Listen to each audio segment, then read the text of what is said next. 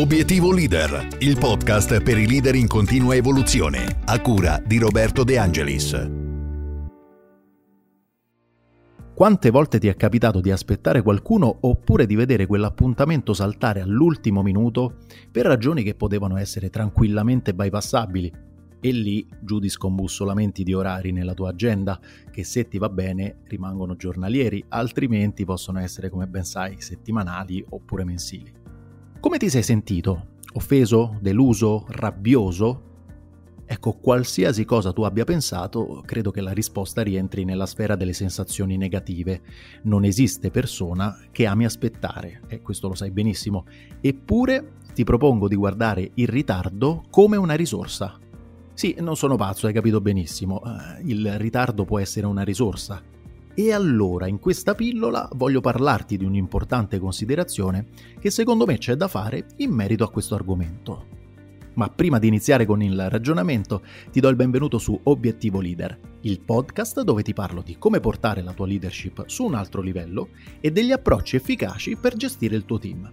Ormai mi conosci, sono Roberto De Angelis e ti invito a rimanere costantemente aggiornato su questi contenuti cliccando semplicemente sul tasto Segui e poi sulla campanella. Comunque, il tempo.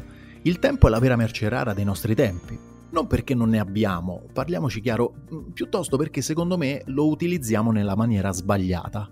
Non voglio entrare nel solito loop di statistiche e ragionamenti che riguardano il nostro sprecare tempo all'interno della giornata, piuttosto quello che a mio avviso è più allarmante è il circolo vizioso nel quale può cadere una persona, una squadra oppure un'intera organizzazione. Questo circolo vizioso è il ritardo cronico. Nel momento in cui qualcuno è in ritardo, che sia nella consegna di documentazione, che sblocca magari il lavoro a qualcun altro, oppure nelle scadenze che vengono costantemente bucate, oppure ancora, non lo so, ai vari appuntamenti, bisogna interrogarsi sulla causa o sulle cause che ci sono dietro.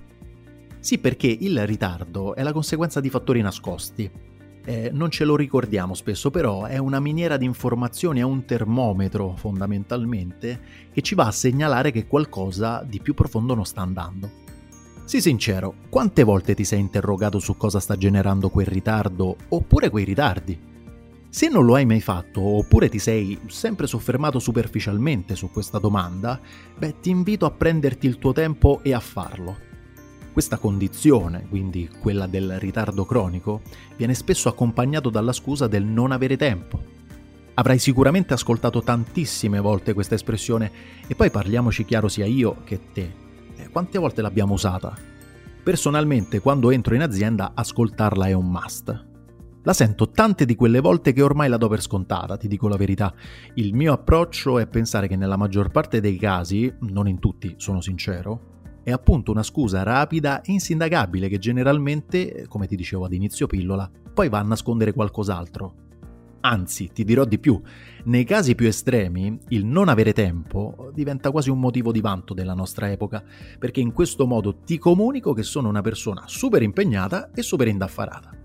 A proposito di questo, ti consiglio la lettura del paragrafo Ode alla pigrizia, che è un paragrafo appunto ricompreso nel libro Il segreto dei giganti dell'ormai inflazionatissimo Tim Ferris, lo ammetto, però è veramente bello come paragrafo. Ti metto il link nella descrizione dell'episodio, stai tranquillo come sempre, trovi la risorsa lì. Però chiudo rapidamente questa parentesi, se no andremo avanti ore e ore e ore, e torno subito alla questione che il ritardo può nascondere altro, come ti dicevo. Eh, ti faccio un esempio così da focalizzarci meglio sul punto. Mi capita spesso, ma veramente molto spesso, di vedere manager che sono responsabili di alcune funzioni o alcuni uffici che si lamentano di non avere abbastanza tempo a disposizione e quindi non possono consegnare, che ne so, quella documentazione, oppure non possono incontrare il cliente, oppure ancora commettono errori veramente ricorrenti. Dopo analisi più approfondite si scopre sempre che l'iniziale mancanza di tempo eh, va a celare in realtà un'incapacità intesa, non lo so, in termini di organizzazione del lavoro, in termini di distribuzione dei carichi di lavoro, oppure ancora di comunicazione tra i vari collaboratori.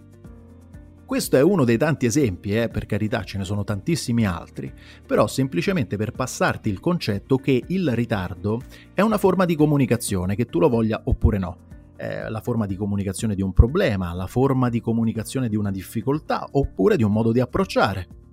Diventa una risorsa da sfruttare, ma veramente una miniera d'oro, se sei disposto a prenderne visione e soprattutto a comprenderne le cause. Se entri in quest'ottica, lavorerai subito, ma sin da subito, sul limitare oppure eliminare totalmente la causa, senza trascinarti all'infinito questo fastidiosissimo problema che può causare attriti all'interno della tua squadra, ma anche con i vari interlocutori esterni, perché ricordiamoci sempre che ci sono tantissimi interlocutori esterni alla tua squadra oppure alla tua organizzazione, che possono essere clienti oppure fornitori oppure qualsiasi altra figura che appunto si interfacci con la tua squadra. Il tuo compito come leader è quello di comprendere a fondo le cause, come ti dicevo, e stabilire nuovamente una situazione di optimum, che in questo caso è rappresentato da una condizione di rispetto dei tempi, di tutti, dai tuoi interlocutori interni ai tuoi interlocutori esterni. In conclusione, quando il ritardo all'interno della tua organizzazione è ormai dilagante, eh, parti dalla domanda quale problema nasconde questa condizione? Poi ovviamente fammi sapere la risposta se ti va di condividerla. Comunque, prima di concludere, ti ricordo che se ti sono utili i contenuti di questo podcast, di lasciare un voto in modo da poter proseguire con tanti altri argomenti. Mi raccomando, per me è importante, quindi aspetto il tuo voto. Detto questo, non mi rimane altro che salutarti e darti appuntamento al prossimo episodio. Grazie e come sempre, eh, buona leadership.